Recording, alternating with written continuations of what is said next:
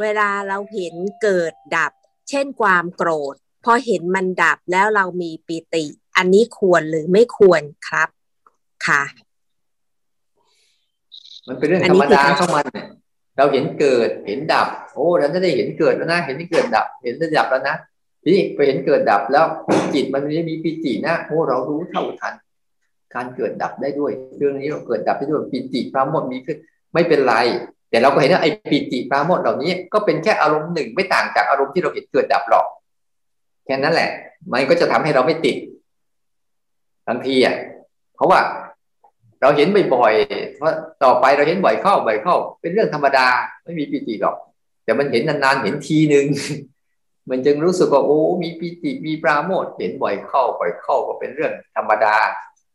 เฉยๆมันเห็นแค่นิดๆหน่อยๆเห็นแค่ครั้งสองครั้งก็ตื่นเต้นเท่านั้นเองมันจะเดินเดินไปเจอทองก็มันดีใจเฉยๆแล้วนั่นแหละ แต่ว่าเจอบ่อยๆเข้าโอ้เรื่องธรรมดาไม่มีอะไรหรอก แต่ว่าก็ดีนะ มันทำให้เรามีกำลังใจกำลังใจในการเออ มันมีเรื่องนี้ให้เราเห็นด้วยนะ มันมีอาการแบบนี้ให้เราเป็นด้วยนะแต่อย่าไปหลงมัน มันก็เป็นแค่อาการหนึ่งปิติก็เป็นอาการหนึ่งที่จิตกำลังรู้อยู่นั่นแหละ ค่ะพระอาจารย์มีอีกหนึ่งคำถามนะคะอ่าราคะโลภะเหมือนกันหรือต่างกันตรงไหนอย่างไรเจ้าคะ โทสะพยาบาทต่างกันอย่างไรค่ะคำถามค่ะพระอาจารย์ อ่า ราคะที่บอกไปแล้วว่ามันต่างกันโดยอาการ เห็นไหมเหมือนอาการ ที่บอกราคะเหมือนไฟเหมือนน้ำท่วมใช่ไหมน้ำตรงนี้ท่วมน้ำตรงนี้ไม่ท่วมเราเห็นชัด มันกาดมันต่างกันโดยอาการ แต่มันเหมือนกันโดยมันคืออารมณ์มันเหมือนกันเลยคือคืออารมณ์ทั้งหมดนะมันคืออารมณ์หมดเลย แต่ละอารมณ์จะมีลักษณะต่างกันเฉพาะตัว ไม่เราจะเห็นไหมว่า เวลาเรามีราคาเนี่ย อารมณ์ดึงเข้าเห็นไหมแต่มีโทสะเห็นไหมว่า มีอารมณ์ผลักออก แต่โมหะ มีลักษณะอารมณ์อะไร หลงทั้งเรื่องกูไม่รู้เราโทษทีนะเราไม่รู้เราดึงเข้า หรือเราผลักออก เนี่ย มันต่างกันเลยมันต่างกันโดยอาการ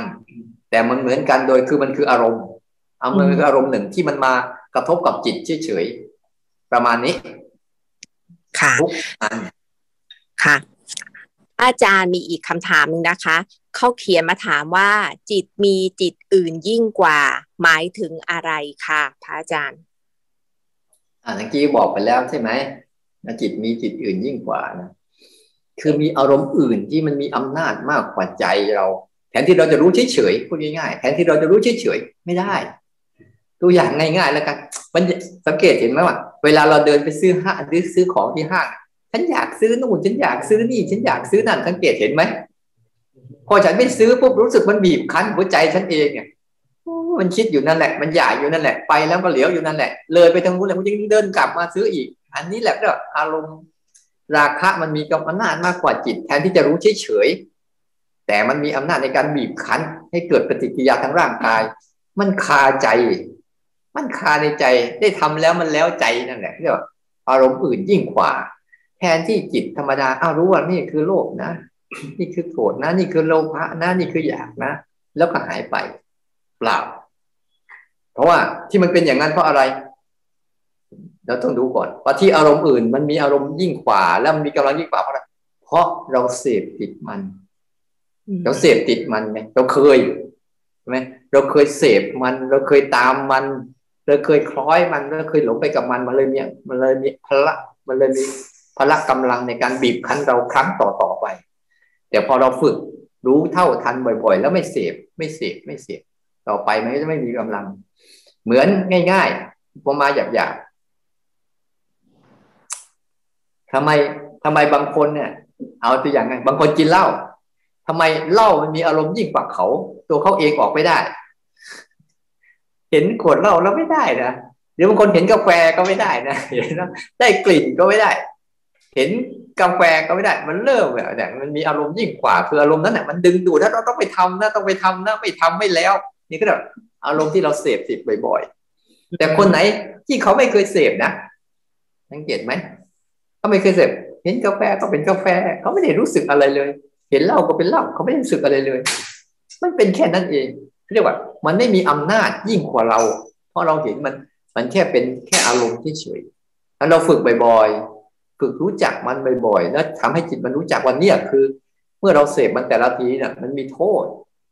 นะมันมีโทษมันมากกว่าคุณ มันทำให้เราทำให้เราต้องผูกพันทำให้เราต้องพัวพันทำให้เราต้องสร้างวิบากกรรมทำให้จิตเราเนี่ย หมดอิสระภาพ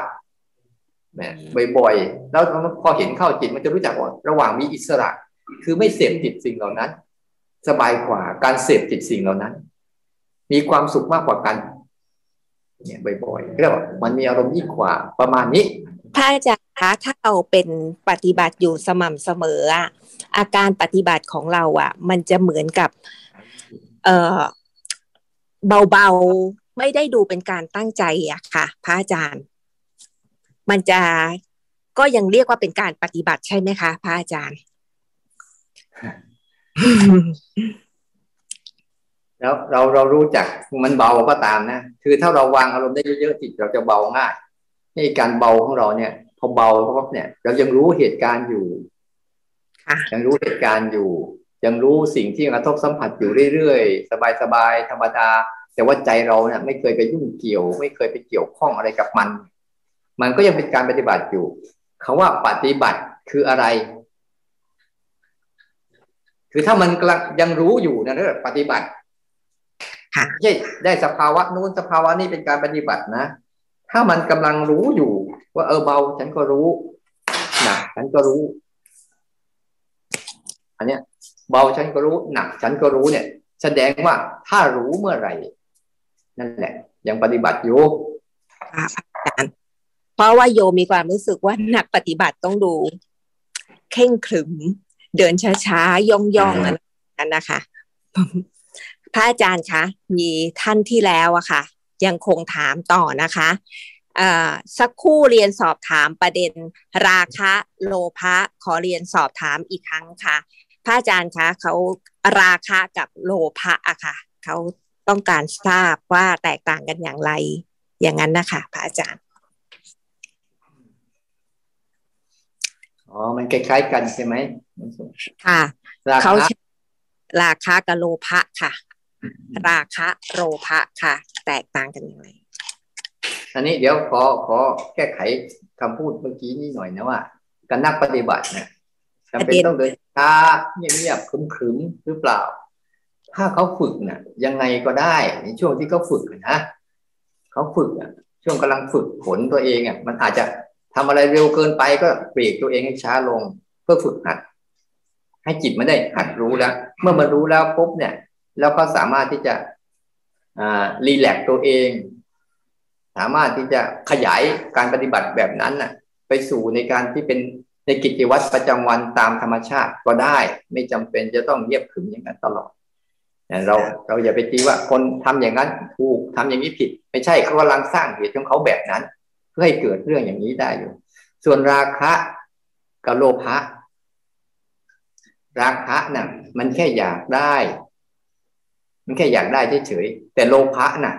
มันอยากได้เพิ่มขึ้นเรื่อยๆมากขึ้นเรื่อยๆมันเป็นโลภะคืออยากได้ปริมาณที่เยอะขึ้น บ่อยขึ้น มากขึ้น จนจำเลย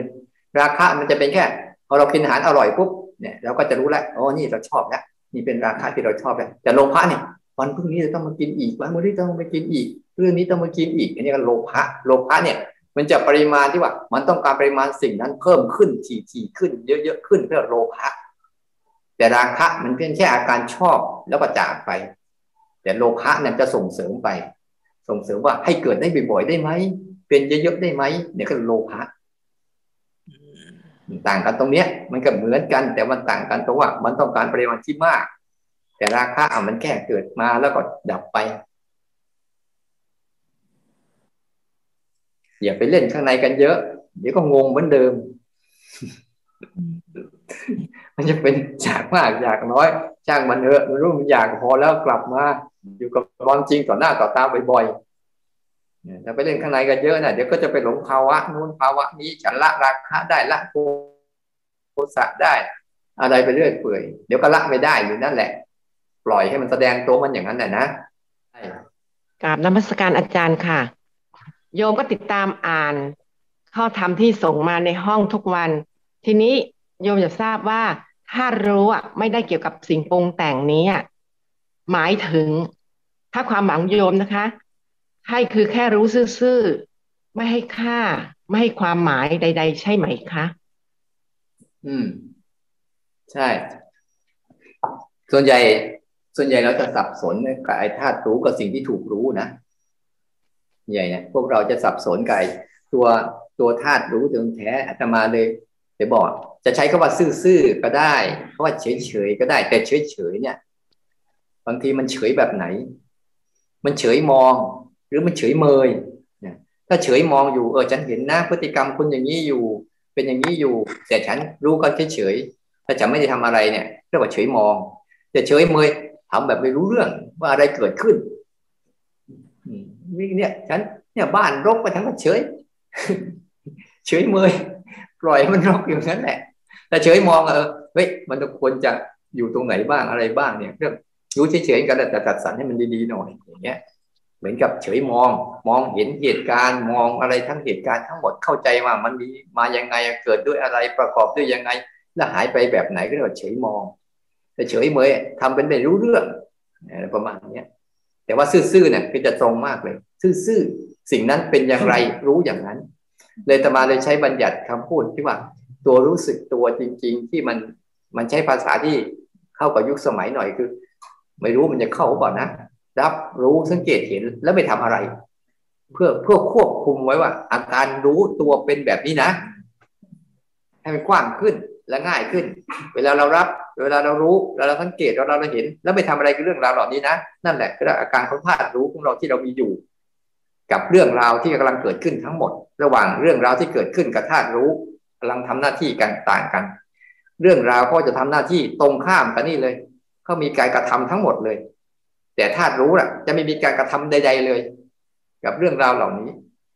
มันเลยเป็นรู้ซื่อๆรู้แบบเฉยมอง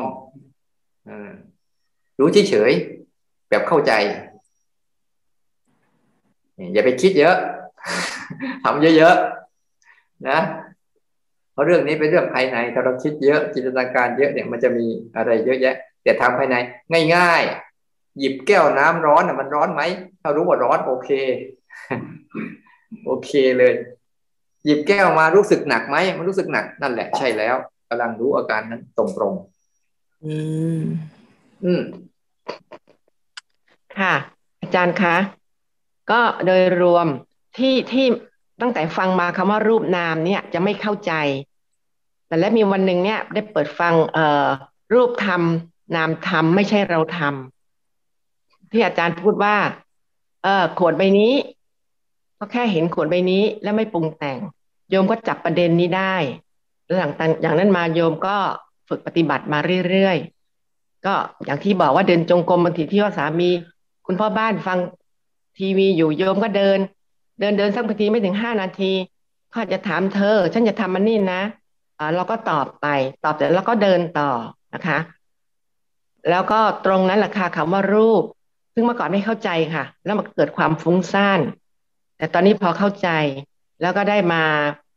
มีความรู้สึกตัวทั่วพร้อม ซึ่งตรงนี้คือหลักที่สำคัญมาก แม้มันจะไม่ได้อยู่กับเราตลอดเวลา แต่โยมก็ได้ตรงนี้มา ณ วันนี้โยมก็มีปัญหาเรื่องลำไส้ ซึ่งกำลังคิดว่าจะตัดทิ้งต่อตรงดีไหม หรือจะอะไรยังไง ซึ่งโยมก็คิดด้วยความรู้สึกว่า ในตรงนั้นน่ะ จิตเราไม่รู้สึก อะไรกับมันเพียงแต่เราแก้ปัญหาสักหน่อยขอโทษนะคะ การที่เข้าน้ำจะถ่าย แล้วก็ต้องล้วงวันวันวันหนึ่งไม่รู้กี่ครั้ง บางทีโยมก็รู้เลยว่าอ๋อเนี่ย ภาวะเขาทำแล้วเขาให้เราไปทำบางงั้นโยมก็ทำตามที่เขาต้องการ เพราะไม่งั้นโยมก็อัดอั้นโทษนะคะมันผายลมไม่ออก แล้วนึกถึงคำของอาจารย์ ได้เรียนรู้ แล้วก็เข้าใจว่าหน้าวันนี้อะไรเกิดขึ้นก็ตาม ไม่ต้าน เรียนรู้ไป แล้วก็ใจก็ไม่ทุกข์กับมัน แล้วก็ไม่ได้ติดในสุขหรือทุกข์ อันนี้ถูกไหมคะอาจารย์ให้เข้าใจอันนี้อันหนึ่งนะว่า บางเรื่องต้องแก้ไข รู้แบบไม่ทำอะไรนี่นะเขาว่าไม่ทำอะไรประมาณนี้คือรู้เข้าใจมันเรียบร้อยแล้ว ทีนี้เราเลือกทำเลือกทำอ๋อมันเหตุปัจจัยมันเป็นอย่างนี้ใช่ไหมเราแก้ที่เหตุปัจจัยอ๋อมันถ่ายไม่ได้แล้วแล้วก็ต้องเหตุปัจจัยเออถ้ามันถ่ายทำให้ถ่ายได้ สะดวกขึ้นหน่อยก็ทำไปทำไปแล้วมันจะมีผลเป็นอะไรต่อ แล้วก็ค่อยแก้ไขไปตามเรื่องตามราวเข้ามันนั่นแหละ แต่ว่าบางครั้งเราไม่กล้าทำเพราะเรากลัวนู่นกลัวนี่กลัวนั่น กลัวไป แต่ว่าภาระที่เราต้องทำคือเราต้องเวลาเราจะถ่ายต้องต้องหาวิธีการนะ อย่างเงี้ย แต่ว่าเราต้องการเออทำมีอะไรดีกว่านั้นปุ๊บเราก็แก้ไขไป ประมาณนั้น อย่าไปทำก็ไปทำเถอะ เพราะเรื่องร่างกายต้องแก้ตามร่างกาย ไม่ใช่แก้ตามใจ ใจอารมณ์ภายในก็ต้องแก้ตามอารมณ์ภายในของมัน ยิ่งอารมณ์ภายในนะอย่าทำอะไรกับมันมาก มันจะกลัวจะอะไรช่างมัน อย่าไปทำอะไรกับมัน แต่ภายนอกร่างกายหิวข้าวก็ต้องไปกินข้าว มันเจ็บถ่ายก็ต้องไปเจ็บถ่าย ต้องไปถ่ายให้มัน เวลามันมันกระหายก็ต้องดื่มน้ำเวลาปวดเมื่อยก็ต้องพลิกแปลงเปลี่ยนไปเนี่ยเรียกว่าร่างกายต้องดูแลบริหารจัดการไปตลอดชีวิตนั่นแหละแล้วให้บริหารจัดการนะสร้างเหตุให้มันดีกว่านี้เราก็ทำไป อยู่ได้แล้วก็ทำไป อยู่ไม่ได้ก็แล้วไปประมาณนั้น นะ เออดีไปแก้ไขเถอะ ค่ะกราบขอบคุณกับนักอาจารย์ค่ะ พระอาจารย์คะท่านที่แล้วคำถามยังคงถามต่อว่าถ้าเออเขาบอกว่าโกรธกับพยาบาทเป็นลักษณะเดียวกัน แต่ต่างกันที่เลเวลใช่ไหมคะ พระอาจารย์ โกรธกับพยาบาทอะคะความแตกต่าง ตรงเราต้องเข้าใจอย่างหนึ่งนะ อารมณ์ภายในแต่ละอย่างนะ ที่เขาบัญญัติชื่อว่านี่คือพยาบาทบัญญัติชื่อว่าความโกรธ แต่ละอันนะนะเขามีลักษณะต่างกันหมดเลยนะและต่างกันหมดเลย ไม่ใช่เหมือนกันหมดเลย แต่ว่าเขาบัญญัติแต่ละอย่างเนี่ยต่างกันตามระดับ สมมุติว่า ไฟคือความร้อนเอาง่ายๆเราไปพูดเรื่องนั่นไฟคือความร้อนนะถ้าเราอยู่ใกล้ไฟนั้นน่ะ มันจะร้อนเยอะ สังเกตไหมอาจจะร้อนหรืออาจจะลวกเราได้ก็ได้ เพราะเราอยู่ใกล้ มันมันเหมือนกับโทสะแต่ไฟคือความร้อนเหมือนกัน แต่เราขยับออกมาห่างหน่อยๆนึงแต่มันมีไอคือความร้อนอยู่ ร้อนอยู่เนี่ยแต่มันยังไม่ถึงกับรุนแรง ลงมือระบายออกไป แต่มันยังร้อนอยู่เนี่ยก็อาจจะอาจจะเป็นแบบพยาบาทก็ได้ ผูกไว้บ่อยๆจนกระทั่งมันมีกำลังเมื่อไหร่ก็จะกลายเป็นไฟ แล้วถ้าออกอ่าออกห่างมาอีกหน่อยเขาเรียกว่าปฏิฆะก็ได้ ไม่ได้แก่มันมีแต่แสงสว่าง เห็นแสงสว่างอยู่ รู้สึกเปลวไฟอยู่รู้สึกความร้อนอยู่เขาเรียกอาจจะเป็นปฏิฆะเล็กๆน้อยๆแต่ถ้ามันเกิดบ่อยๆเข้ามันก็เราจะขยับเข้าไปใกล้ๆเรื่อย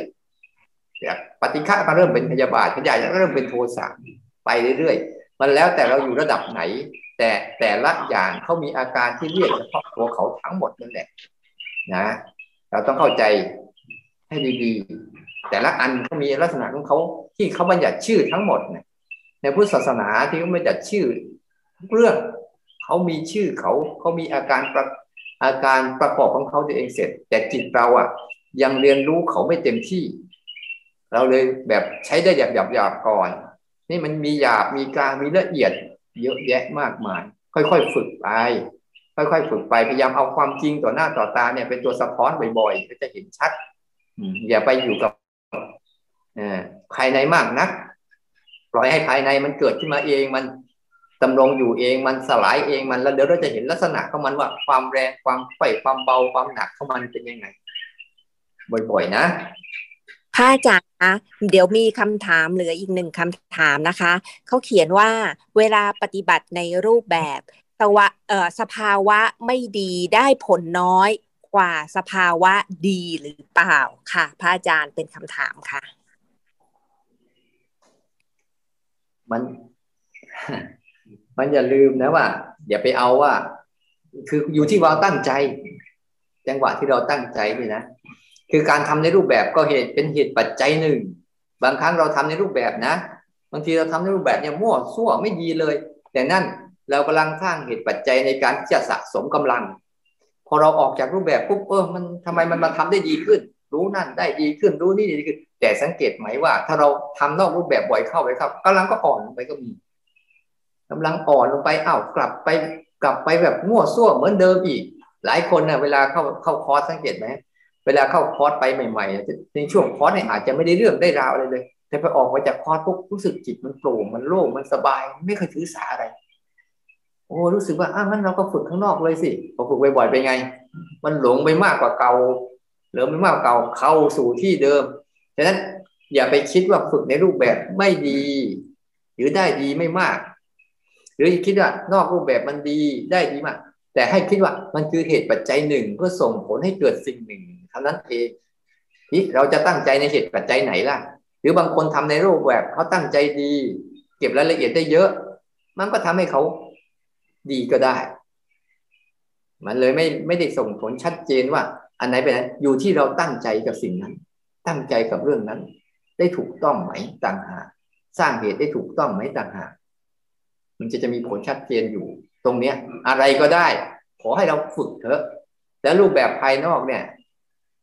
รูปแบบภายนอกอะ เป็นแค่ปัจจัยประกอบหนึ่งจะนอกรูปแบบหรือนอยรูปแบบก็ตาม ถ้าเราเข้าใจรูปแบบภายในเช่น มันจะเกิดอะไรขึ้นก็ตามเราเอามาทำให้เป็นรูปแบบภายใน รูปแบบภายในคือตัวสามการติดก่อนเกิดก่อนทำกำลังทำหลังจากทำแล้วก็ให้เกิดเกิดภาวะของภายในจริงๆคือตัวรับรู้สังเกตเห็นแล้วไม่ทำอะไรเนี่ย ให้ตัวเนี้ยรูปแบบตัวเนี้ยเกิดขึ้นมา คุณจะทำข้างนอกก็ได้ทำข้างในก็ได้นั่นทำนอกรูปแบบก็ได้ทำในรูปแบบก็ได้ แต่ขอให้มันส่งผลตัวนี้ให้มีกำลังให้ได้หมด เขาพิมพ์มาเขาน่าจะเขียนว่า เวลารู้ใส่ น่าจะเป็นบัญญัติได้ไหมคะ เช่นเดินก็พูดในใจว่าขวาค่ะพระอาจารย์ ใส่คำเขาได้แต่เขาพิมพ์ไม่ค่อยชัดนะคะพระอาจารย์ได้สายหนอเขาก็ทำอยู่ เพียงแต่ว่าเขาทำเพื่ออะไรถามที่ว่าเขาทำเพื่อให้ใจมันจดจ่อกับการที่เรากระทำอะไรตรงนั้นให้ได้ก่อน เป็นคำว่า เป็นคำบริกรรม เป็นคำบริกรรมเพื่อเพื่อทำให้จิต ให้จิตมันเป็นว่าเรียกว่า จิตมันจะมีอันหนึ่งนะ ในเบื้องต้น ของอารมณ์จิตคือต้องวิตกวิจารคือเราวิตก วิตกกับเรื่องนั้นบ่อยๆบ่อยๆบ่อยๆเข้า แต่ว่ามาถึงจุดหนึ่งแล้วเนี่ยไอ้คาบริกรรมเหล่าเนี้ยมันจะเป็นความรู้สึกที่ยังไม่ได้สัมผัส พอถึงจุดหนึ่งแล้ว หลายคนทำบ่อยๆเข้าบ่อยเข้าเขาก็จะไม่มีไม่เหลือคำบริกรรม เหลือแต่อาการ เหลือแต่อาการ แต่ไม่เรียกชื่อของอาการ ยิ่งเราเดินไปปุ๊บเนี่ย มันมีอาการเดิน กับเราใช้ก็ขวา ซ้าย ขวาซ้าย ขวาซ้าย กับอาการเดิน มันเหมือนกันไหมมันไม่ได้เหมือนกันนะปกติคนคนไม่ได้พูดสาขวาและซ้าย แต่มีอาการเดินเหมือนกัน แต่บางครั้งเราเพื่อต้องการให้จิตเนี่ยเขาสนใจหน่อยนึง ใส่คำพูดไป เออนี่ข้างขวาขยับนะ ข้างซ้ายขยับนะ ข้างขวาขยับนะ ข้างซ้ายขยับนะ แต่พอเขาชำนาญแล้วเขาตัดคำพูดทั้งหมดเหลือแต่อาการเดิน เท่านั้นเองถ้าทำให้เข้าใจการทำให้ดีๆว่าทำเพื่อเป้าหมายอะไรอ๋อเพื่อทำให้จิตเขาหัดฝึกรับรู้สังเกตเห็นแล้ว เอาเรื่องนี้เป็นอุปกรณ์ เอาอันนี้เป็นอุปกรณ์เอาไปการฝึกให้จิตเขาตื่น ตื่นขึ้นมารู้เห็นว่าเรากำลังเดินอยู่ ใช้ได้ ไม่ใช่เสียหาย แต่มันเป็นขั้นตอนในการเบื้องต้นจนกว่าเราจะถึงเข้าถึงสภาวะตรงๆของมันโดยตรง โดยไม่ใช่ภาษาเลยเอาใจสัมผัสกับสภาวะเหล่านั้นเลย แต่วิธีการปฏิบัติที่ที่ครูบาอาจารย์ที่พายกมือพาในสเด็จประฐานสี่เนี่ย ส่วนใหญ่อะมันจะมีการไม่ต้องใช้คำบริกรรมพายิ่งจิตเนี่ย ให้มันสัมผัสตรงๆกับอาการนั้นเลย